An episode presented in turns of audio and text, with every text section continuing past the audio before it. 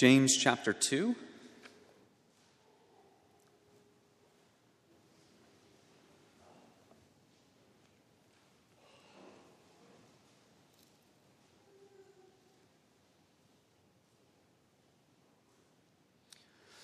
That'll be page 1200, I believe, in the Pew Bible.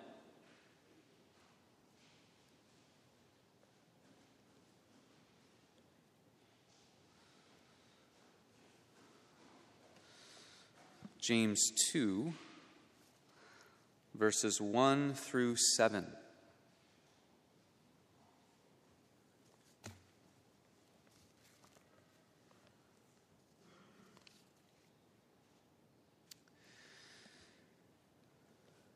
This is God's holy word. He gives it to us, his people, for our good. Let's give our attention to its reading James 2, verses 1 through 7. My brothers, show no partiality as you hold the faith in our Lord Jesus Christ, the Lord of glory. For if a man wearing a gold ring and fine clothing comes into your assembly, and a poor man in shabby clothing also comes in, and if you pay attention to the one who wears the fine clothing and say, You sit here in a good place, while you say to the poor man, You stand over there, or sit down at my feet, have you not then made distinctions among yourselves and become judges with evil thoughts? Listen, my beloved brothers. Has not God chosen those who are poor in the world to be rich in faith and heirs of the kingdom which he has promised to those who love him? But you have dishonored the poor man. Are not the rich the ones who oppress you and the ones who drag you into court? Are they not the ones who blaspheme the honorable name by which you were called? This is the word of the Lord. Thanks be to God. Let us pray once more.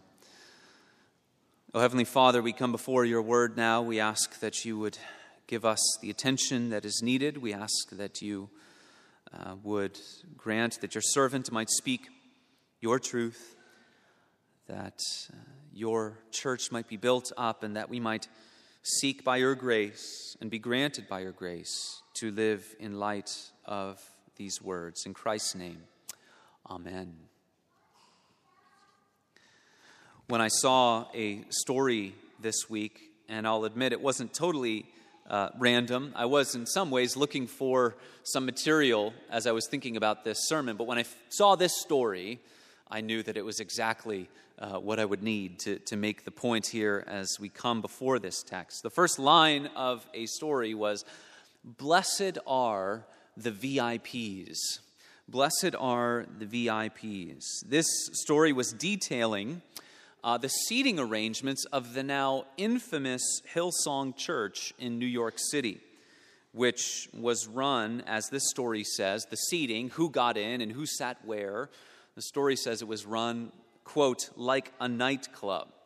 Here's a, a bit of that story. It says this Scandal ridden Hillsong Church was so obsessed with being the hippest ministry that it operated its church services like a nightclub to ensure that its most fashionable followers got special treatment.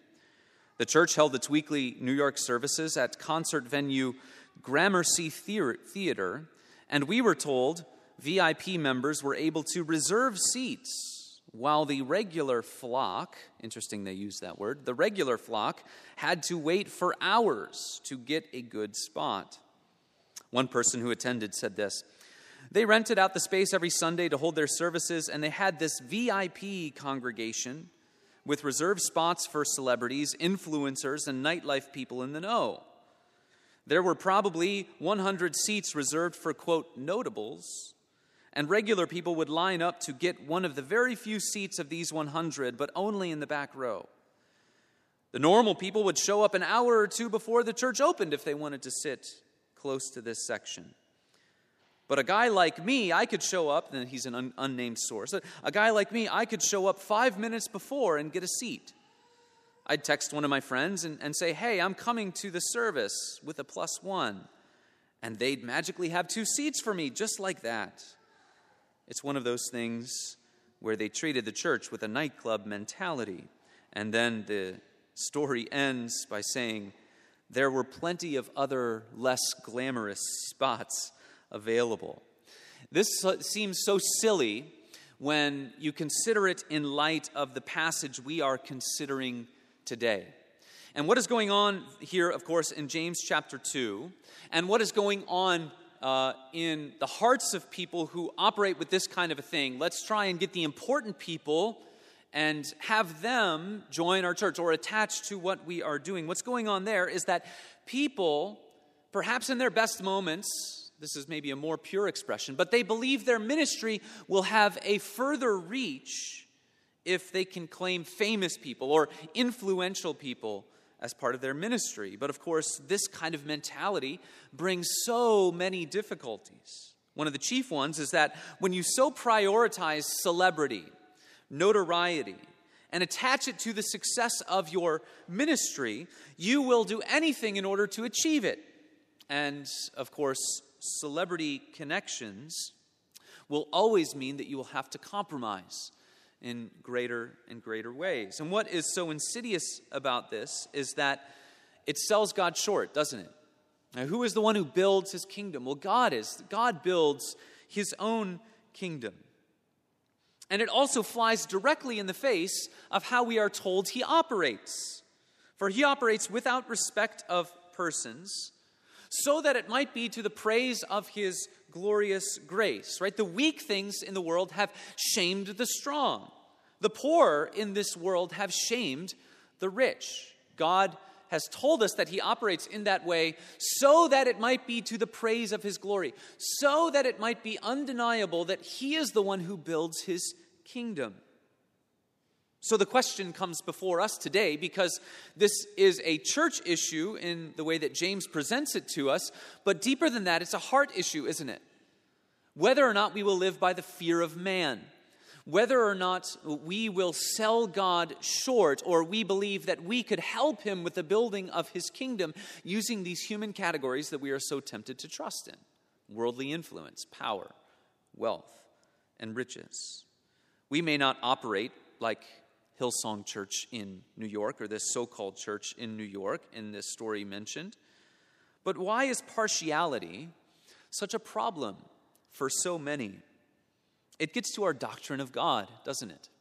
What do we believe about God? Does he need things in order to accomplish his purposes? Could he be helped along just a little bit? Could this celebrity convert give God exactly what he needs, the exact weapon he needs in order to build his kingdom? And are we tempted to think that or believe that because what's going on inside of us is the desire for the approval of man. To feel like we are being accepted or being influential in a world that is so often opposed to Christ and opposed to his gospel. Thus, will we operate with a rich vision of the glory of God at the center of all that we do? And when we say the glory of God, that is not only that we're seeking the glory of God in the way that He has prescribed, being no respecter of persons, but then also that His glory tells us something about His power. What he is able to do, and what he is able to do, he does on his own. He does by his own power, and he accomplishes all of his purposes according to what he has decreed. So, will we live with that rich vision of the glory of God at the center, or will, be, will we be taken by the glitter of the world? Glory or glitter? Our passage today continues the theme that James has established in the first chapter to be doers of the word and not hearers only. Today's focus is, of course, the sin of partiality. So we have the command right up front in verse 1 do not show partiality.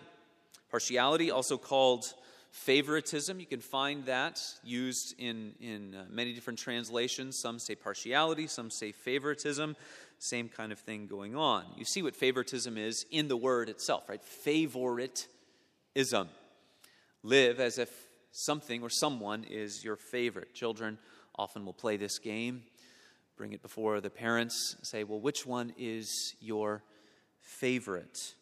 I was changing my five month old yesterday, and I opened my eyes, and her shirt said current family favorite. So I guess that question's been settled in the Svensson household for now.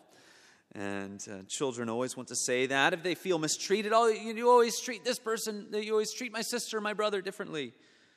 Why are they, why are they the favorite? When you show favoritism, you treat certain people as if they are your favorites, giving them special and favorable treatment. Take a little bit closer look at what's being translated here. We can see more specifically what is going on with biblical partiality or favoritism. The word literally means uh, receiving the face, face receiving. And every time elsewhere that it's used in the New Testament, it is basically used to talk about God, who is not one who receives according to the face. In other words, he does not bless, he does not judge on the basis of what is going on externally. God cares not for the outward appearance, he is not impressed by the earthly status of a person. He looks on the heart. So we are called to reflect this part of the character of God. Do not be face receivers. Do not look at the outward things and assign value to someone on the basis of that. This would be to give people an undue honor. You see somebody with worldly, earthly status, riches, wealth, power, notoriety, whatever. And if you value them on the basis of that, you're connecting that to something that is not necessarily honorable.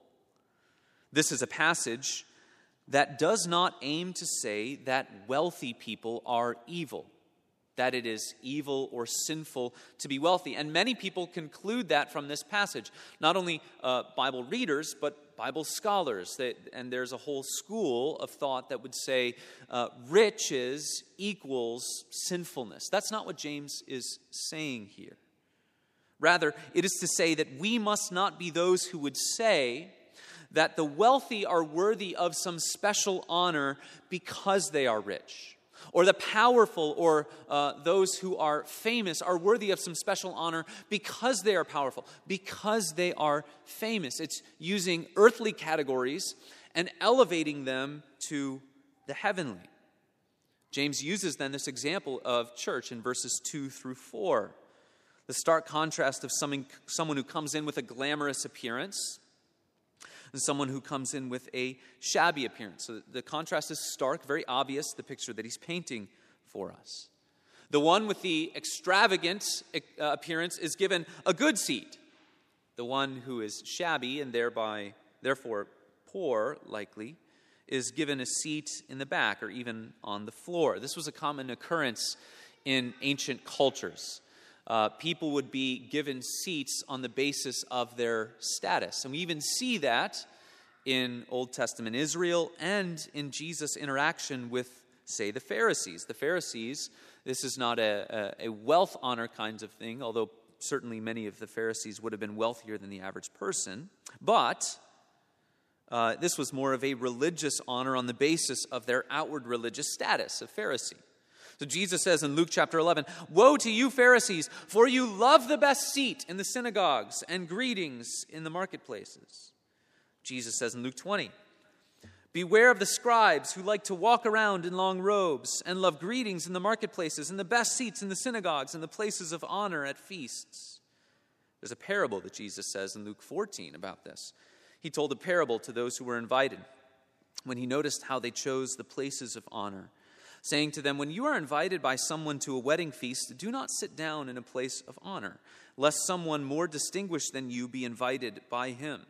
And he who invited you both will come and say to you, Give your place to this person, and then you will begin with shame and to take the lowest place. But when you are invited, go and sit in the lowest place, so that when your host comes, he may say to you, Friend, move up higher. Then you will be honored in the presence of all who sit at table with you. For everyone who exalts himself will be humbled, and he who humbles himself will be exalted. See, what goes on with the fear of man, with that craving the acceptance of someone on the basis of their worldly status or attaching ourselves to it, really is an issue of pride. Now, we see the way that this operates out in the world and really has to operate kind of this way in many ways. Think of something like a basketball arena. So when I was in college, I uh, was able to go to, to lots of Bulls games as a, a big Bulls fan back then. And whenever I had to pay for my own ticket, I would be way up in the top. And you know the kind of treatment that you get there. You're kind of looked upon with scorn and disgrace as you ascend stairwell after stairwell. But I had a couple connections, and every once in a while I was able to sit in one of those luxury suites. And it wasn't one way at the top, it was one kind of a third of the way up the arena. You took a special elevator to get up there. You would get all of this special treatment. There was this dessert tray that came around in the third quarter that was like everything you could ever imagine. And it was nice, and it made you feel very important. Now, the world has to operate that kind of way for several reasons. People can, only certain people can afford those kinds of tickets. Uh, and of course, what is going on here is uh, in the desire for the approval of man, our obsession with celebrity, is that uh, people become valued and fawned over when they have money, power, and fame. Because those who do the obsessing, those who are trying to attach themselves to these people, want the same things for themselves. I can get something out of this person. This is why rich and famous people have an entourage. Most people treat famous people, powerful people, this way because they believe they can get something out of it. And James' point is to challenge us directly as the church to not operate this way. And as Christians, to have a different approach from the heart that would then flow out in the way that we treat people. In the church, in sanctuaries, why is it that, for instance, when this church was built, why is it that the sanctuary was built and in order to get in, you have to ascend seven stairs to come into our sanctuary? We paid for that dearly, by the way, a few years ago. And uh, certainly, about 10 years after our church was built, people started building it basically on the ground level. But why? Why do we have those seven steps to get up? Because it was thought that it was very important to impress upon people that worship does not happen on the plane of this world. So sanctuaries would be elevated a little bit up off the ground to say, this is not an earthly thing that happens here. And regarding status of people, what is the important point about that? It's that we all have to leave our earthly status at the door because we come to church, we come to worship the Lord, to have an audience with the King. And what you are before God that you are and nothing else. The church is to operate with that basic principle and assumption that we all come before God, and when we come to worship Him, what we are before Him, that we are, and nothing else. James is challenging his audience, he's challenging us to think about the church that way earthly, human distinctions, notoriety. It fades into the background. It's really a test of our hearts in worship.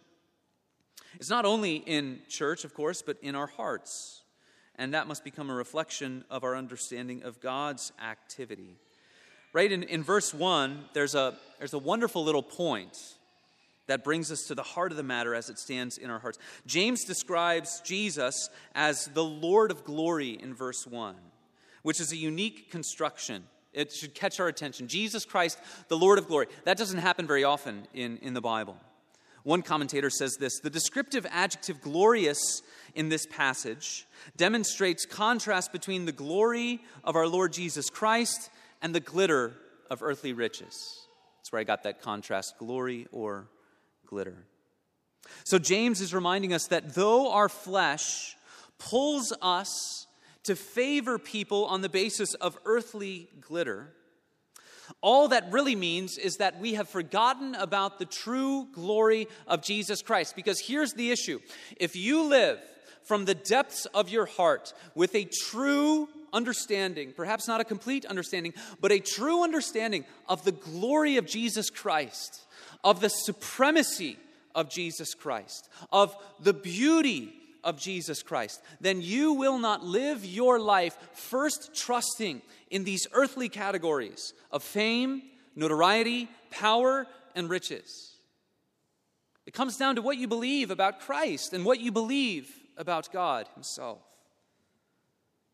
Wonderful verse that uh, many theologians and preachers have latched onto from the Song of Songs, uh, where there, the groom is described as the chiefest among 10,000. That often then is then pulled over to describe Christ. He is the, the chiefest among 10,000. So there's a, a piece of a Charles Spurgeon sermon that says this He is the chiefest among 10,000. Chiefest, that is to say, Christ is higher, better, lovelier, more excellent than any who are round about him. If you shall bring 10,000 angels, he is the chiefest angel, the messenger of the covenant.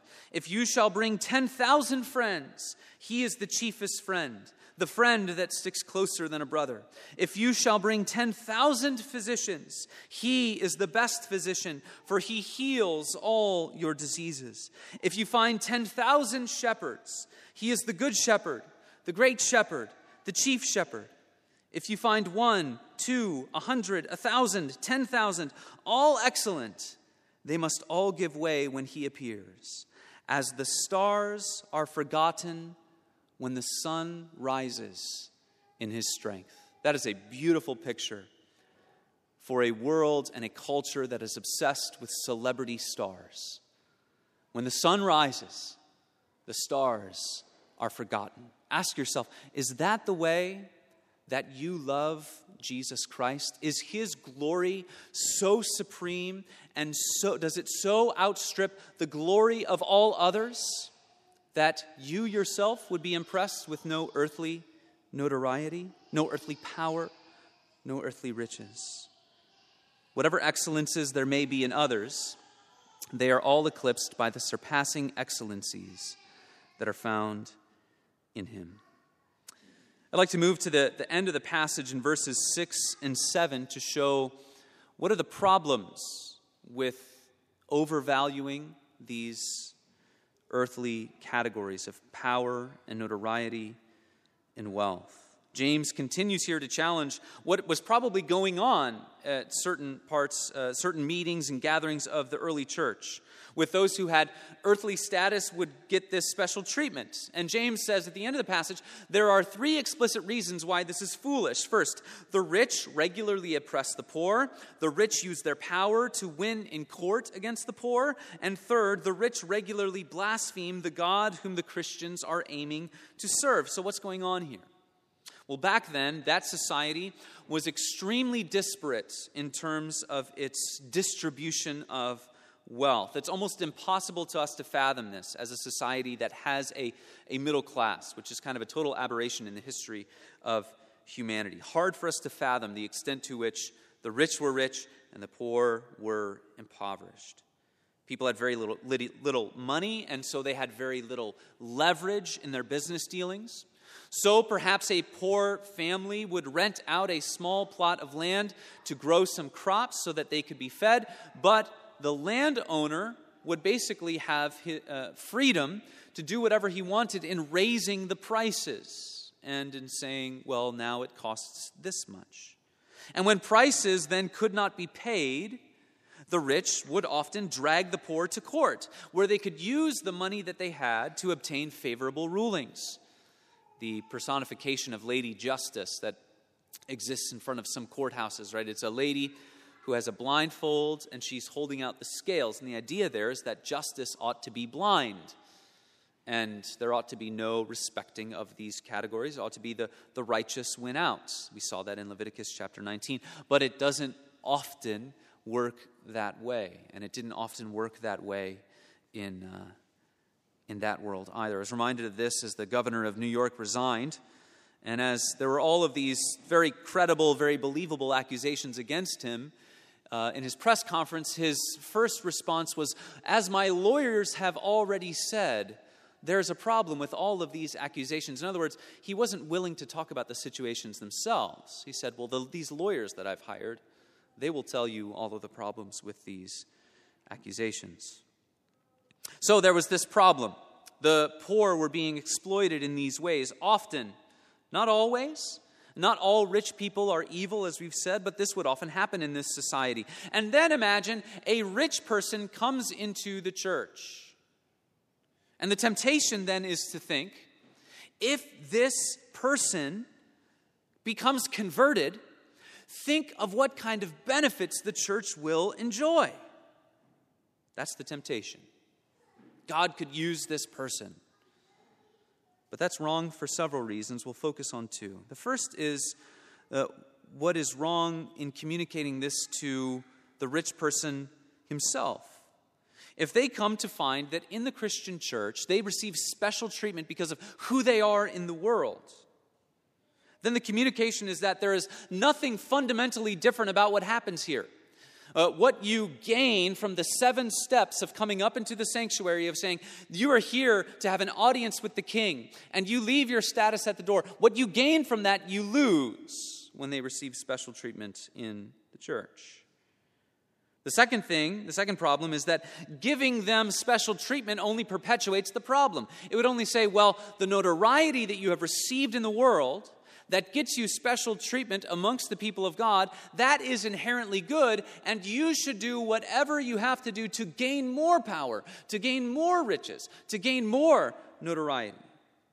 So the exploitation, the abuse of the court system, stealing from the poor by these methods will only get them better treatment in the world and then in the church. The people of God are called to be different because we are called to live together with the conviction of who we are before God.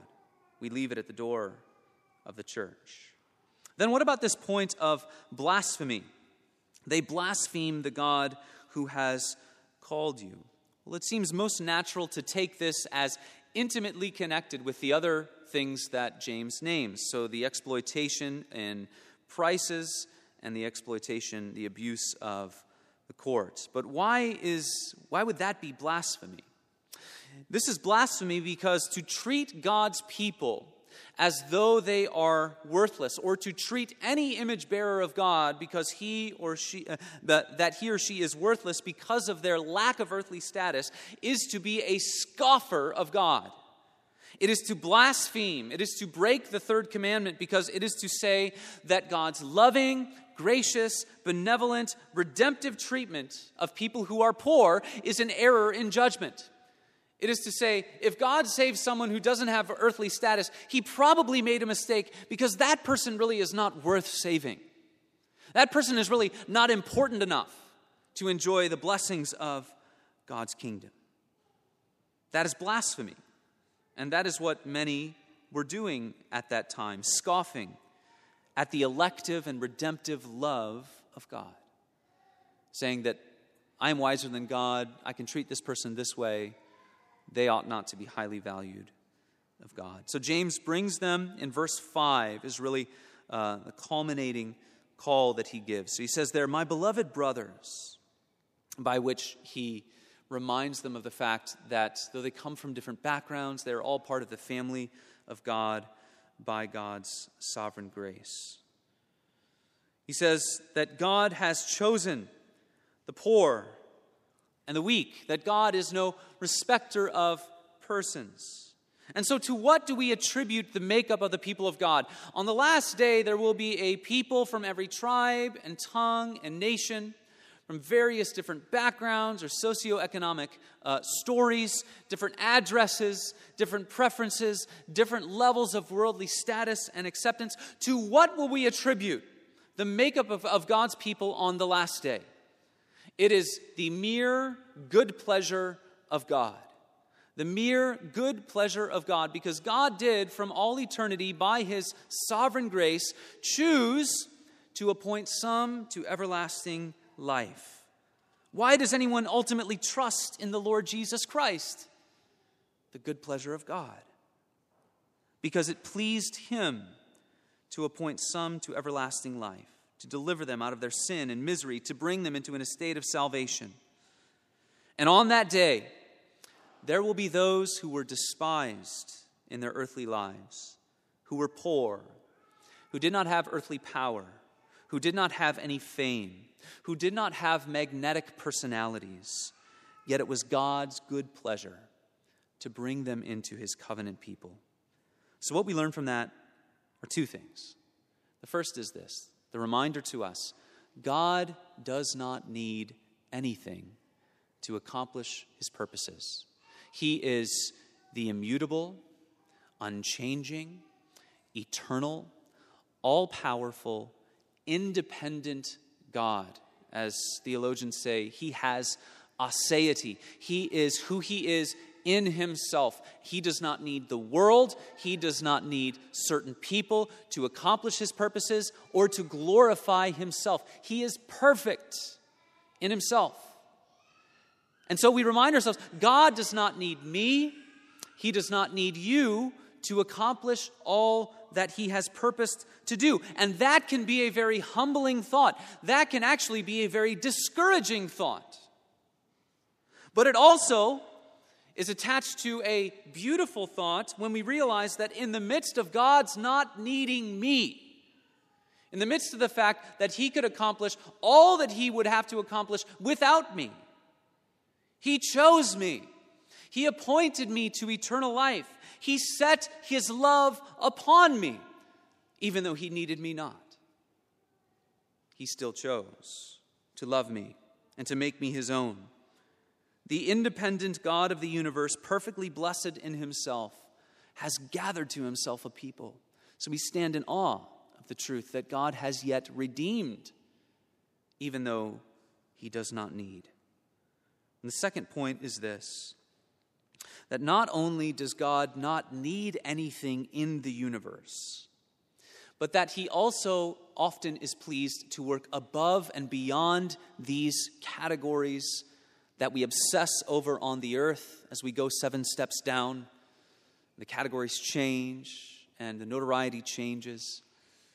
God often works above and beyond these things in order to glorify Himself, so that on the last day we would all know who has built His kingdom. God has. Consider your calling, brothers, 1 Corinthians 1. Not many of you were wise according to worldly standards, not many powerful, not many of noble birth, but God chose what is foolish in the world to shame the wise. God chose what is weak in the world to shame the strong.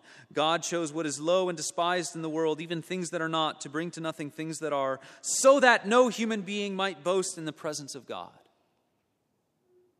We ought never to communicate to the world that because of someone's earthly status, that gives them an extra oomph to boast about something in the presence of God. What we are before Him, that we are, and nothing less, and, and, and nothing else.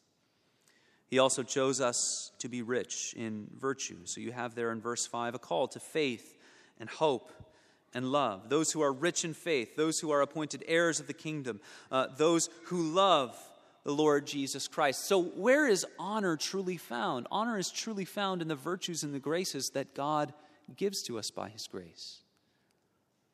Give honor to those who are rich in faith, give honor to those who are abounding in hope, give honor to those who love God and love their neighbor. Faith, hope, and love. May God work in our hearts to even grant us these virtues, so that being grounded in them, we would not chase the glitter of the world, but would, as a church, as a people, show forth that we trust in Jesus Christ, the Lord of glory, that we trust in the God who needs nothing in order to achieve his purposes, but he graciously makes us his own, and he commissions us to reflect the wonder of his call. As we live shunning the partiality of the world's categories and rather live and breathe on the wonder of his sovereign grace. Let's pray. Heavenly Father, we thank you for these words and we ask that you would plant them deep in our hearts, whatever is true, that we would live uh, seeking you first in all things with the conviction of the glory of the Lord Jesus Christ that topples uh, all of the things we are so tempted to trust in, to seek the approval of man, because we think that that is something either we need or you need. you don't need it, for you are the independent God. We don't need it, for you have already promised our good and to provide all that we need. We thank you that you have given us those great and precious promises. May we live according to them. In Christ's name, amen.